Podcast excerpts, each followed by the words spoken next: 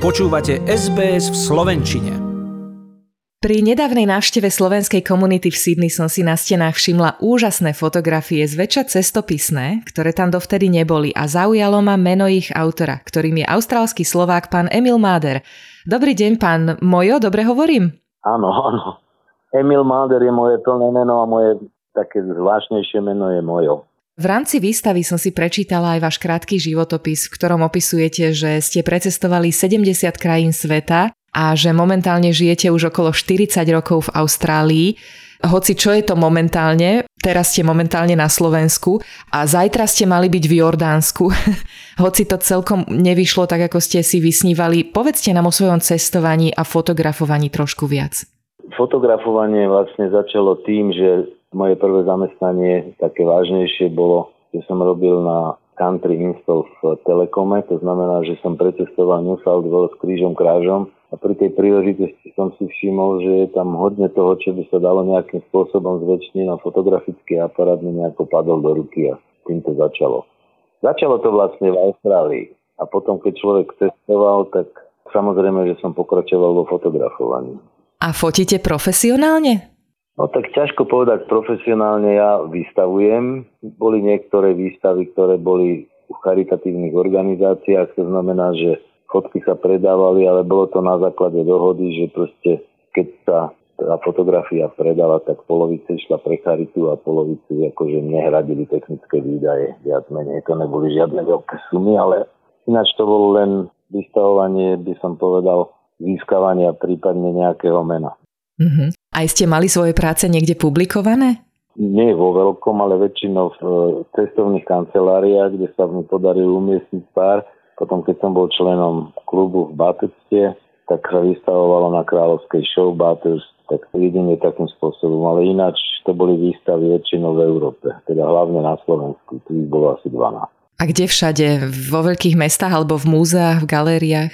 80% to bolo v Bratislave, boli to galérie, boli to kultúrne domy v okolitých obciach od Bratislavy, v samotnej Bratislave samozrejme, ináč to bolo v galérii Československého, ale teraz už slovenského rozhlasu. Hoteli Chopin, tak to bola taká známejšia pre umelcov, tam vystavovali aj iní umelci, keď ja sa za umelca nepovažujem, nie za fotografa, ale do tej sféry človek sa nejak zabrdol. Teraz z hodov okolností sa mi podarilo umiestniť niečo v Austrálii. Totiž to bolo dosť ťažké tam začať s nejakými výstavami. Bolo to takým svojím spôsobom všetko o peniazoch. Na to, aby som ja zavesil 50 fotografií do galérie, tak vyžadovali odo mňa tisíc dolárov týždenne, aby som za to zaplatil. Za prenájom galérie. A okrem toho, tí galérie, ktoré to robili pre umenie alebo pre, pre potešenie spoluobyvateľov, tak tí boli obyčajne zabukované až na 2,5 roka, takže dosť ťažko v Austrálii niečo obesiť na klient.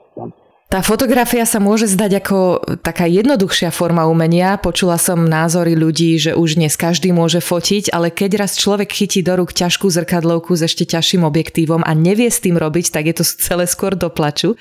S čím fotíte vy? Ja robím s tou väčšou zrkadlovkou, alebo lepšie povedané, ja som nejak na Nikon naviazaný za posledných 15 rokov možno a už som ich zodral pri tých 20-30 tisíc záberoch, ale už spustení spúšťa 3, takže teraz som už štvrtej. Už štvrtej spúšte? Áno, už štvrtého fotoaparátu. On sa mechanicky proste vyčerpal. No je to veľmi drahý špás, tak e, mali by sme vám vybaviť nejaké publikácie, aby sa vám to aj vrátilo všetko. Tak zatiaľ som, nie že neuvažoval nad tým, ale nejak som to netlačil, nemienil som z toho nejaké peniaze vytlkať, ale bol som rád, keď sa to ľuďom ľúbilo. A sledujete aj dnešné moderné kamery s umelou inteligenciou? No, nie moc, nie. Okrem toho jednu jedinú záležitosť, na ktorej si nejako moc potrpím, že tie fotky, ktoré doteraz vyseli na ktorejkoľvek z výstav, neboli nikdy nejakým spôsobom upravené. To znamená, to, čo vysí na stene, videlo moje oko a objektív mojej kamery a nikdy sa nejakým spôsobom s Photoshopom alebo nejakým iným technickým zázrakom neupravovali. To znamená, buď som to vystihol alebo nevystihol. Hotovo. Na to, aby som ja vystavil 100 fotografií, tak ja mám v mojom archíve okolo 7 tisíc. Z tých 7 tisíc sa mi podarí vybrať 100, ktoré sa mne a možno aj ľuďom, ktorí sa na tú výstavu prídu pozrieť páčia. Vy ste sa niekde vyjadrili, že fotíte iba krásne veci, že tie zlé a negatívne nechávate na iných. Potešte nás a povedzte nás, že tých krásnych je ešte stále na svete dosť. Chvála Pánu Bohu, ja dúfam, že je. A ešte stále i pri tých 70 krajinách, ktoré som v živote videl, už som ich vlastne stratil. Stratil počítanie, neviem presne koľko to bolo, ale ešte, ešte stále si myslím, že je pár krajín, ktoré by som veľmi rád navštívil a som presvedčený, že je tam pokrm pre moju kameru, takže dúfam, že sa mi to podarí. A z tých, ktoré ste nafotili, ktorá vám tak najviac utkvela v pamäti? Mojím kontinentom pre fotografovanie bola nejak na prvom mieste bola Afrika. Začalo to tým, že som sa zúčastnil na niekoľkých safari, niekoľkých krajinách tam, myslím, od Keni počnúť Kilimanjaro a ja neviem, kde Južná Afrika, Zimbabwe a tak ďalej. Je tam vidieť tú spätosť so zemou a to ma dosť zaujalo a to oni vyjadrovali vo svojich tancoch, spevoch, chovaním a tak ďalej. Takže tam nejak najviac mi učarovali a potom snad pokračovanie, keby som to mal na druhé miesto, tak je Ázia. Samozrejme, že Austrália mi učarila od začiatku, ale učarila ma tým, že je taká rôznorodá. Pandémia nás mnohých poučila, že niekedy netreba letieť tisícky kilometrov a že aj doma za humnom je pekne. Precestovali ste napríklad aj Slovensko? Nafotili ste aj niektoré miesta Slovenska? Áno, áno, určite. No ale tak tu nejako, keď robím tú výstavu, tak nejak sa nesústredujem práve na to Slovensku, lebo sa vystavoval na Slovensku. To znamená, to ľudia viacej poznajú, oni mali viacej záujem o krajiny, o ktorých prípadne snívajú, alebo túžia sa tam dostať. Tak asi som sa snažil vyhoveť tým návštevníkom tej výstavy, že som im ukázal živé zvieratá na safari a tak ďalej, kultúrne pamiatky, tváre Tváre ma zaujali po celom svete a časť mojej výstavy je vlastne sú tváre. Tváre sveta, tváre ľudí, tváre národnosti, farby pleti a tak ďalej rozdielnej.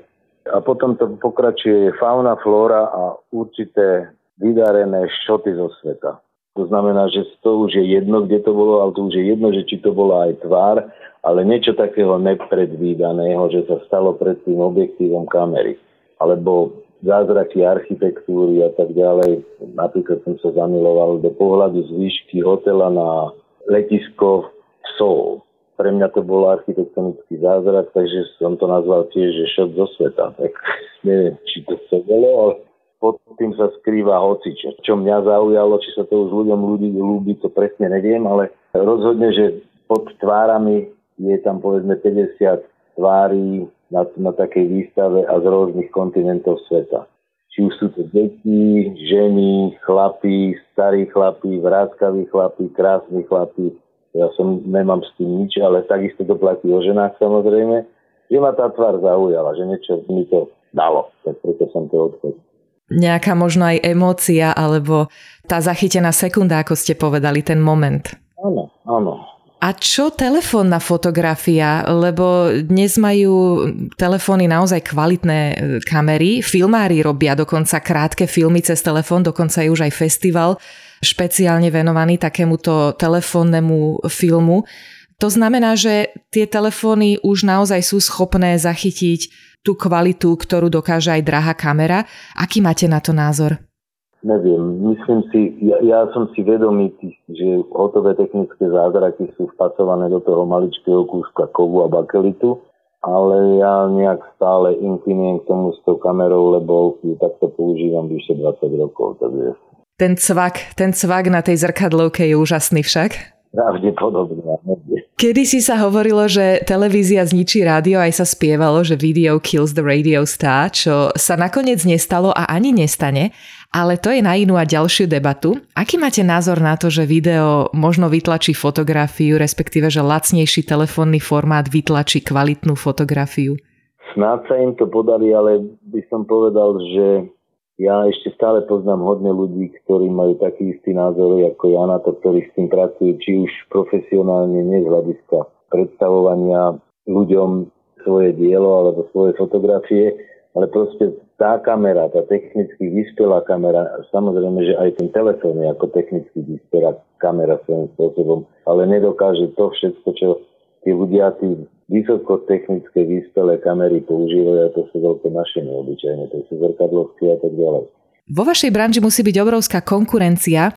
Tak určite, že sú medzi nimi aj takí ľudia, ale je v tom takisto aj kus politiky. Proste sú to ľudia, ktorí sú na niekoho previazaní, dostanú uprednostnenie a tak ďalej. Tak je v každom zamestnaní a v každom podnikaní a tak ďalej. Ale sú proste aj takí ľudia, ktorí sú ako ja, ktorým to buď mi to vyjde, alebo mi to nevyjde. Buď sa to ľuďom, ľuďom bude páčiť a keď sa to bude páčiť, tak snad vystujem aj na ďalšej výstave. Tak asi to je také moje kredo. Momentálne sú vaše fotografie vystavené, ako som povedala, v slovenskej hale v Sydney, v časti Lidcomp. Dokedy si ich ľudia budú môcť pozrieť? Tým pádom, že mi to proste tá samotná výstava alebo to dohodnutie tej výstavy kolidovalo s tou možnosťou odcestovania na Slovensku, tak dohoda bola asi takým spôsobom, že mi dovolili, lebo to bolo v rámci covidu uzavreté, že mi dovolili tam vstúpiť samotnému, povesiť tú výstavu a dohodli sme sa na tom, že podľa dĺžky pobytu v Európe a keď oni uznajú za vhodné, to znamená ľudia, ktorí sú zodpovední za sálu, za reštauráciu a za otvorenie kostola a kultúrneho strediska, keď uznajú za vhodné, že teda tá výstava bola hodne okúkaná, tak sme sa dohodli, že oni to zbalia a pripravia mi to, keď sa vrátim z Európy, aby som si to mohol vziať. A kedy sa teda vrátite? Čo chystáte najbližšie? Tak najbližšie, za prvé, tu budem mať pravdepodobne tiež výstavu ešte pred odchodom do Austrálie. Austrália, teda dátum návratu je zatiaľ nezmenený a nemenný, je 7. februára. 4-5 týždňov na pobyt na Slovensku. A to by som chcel využiť na tú výstavu. Ináč je to zhodov okolností v jednom dosť veľkom kultúrnom dome, majú vlastnú galériu a je to v mieste, kde ja mám tu na taký malý bytí, keď dojdem na Slovensko, aby som mal kde existovať a je to 11 km od Bratislavy a volá sa to Stupava. Má to len 3 km po najbližšiu ďalšiu obec, ktorá už zapadla do Bratislavy. To znamená, že, my, že táto dedinka je vzdialená 3 km od hlavného mesta Slovenska. Takže to je vzdialenosti, to sú 15 minútové zo stredu, zo stredu mesta. No zase v Austrálii je všetko ďaleko. Ale má to svoje čaro, to cestovanie tiež. Hovorili sme o tom, že ste mali cestovať do Jordánska. Teraz sa cestovať teda veľmi nedá a sú najrôznejšie obmedzenia. Ktorú krajinu by ste ešte chceli navštíviť a odfotiť a čo ešte plánujete do budúcna, keď sa teda vrátime do toho normálu? No keď sa vrátime do normálu, tak Antarktída ma zaujíma, teda tu mám hlboko skovanú v srdci, snad tam tam podarí. A ináč, čo sa týka Európy, tak ešte som nevidel Island, Island. Takže tí dve veci mám ako naplánované, dúfam, že ešte dožijem. Takže... Nech sa vám darí, nachádzate krásu v tomto svete a to je veľmi dôležité. Tak všetko dobré, pán Emil, ďakujeme za rozhovor. Ja vám veľmi ďakujem, že ste mali také strpenie so mnou. Dovidenia. Chcete počuť viac relácií ako táto? Počúvajte cez Apple Podcast, Google Podcast, Spotify alebo kdekoľvek získajte svoj podcast.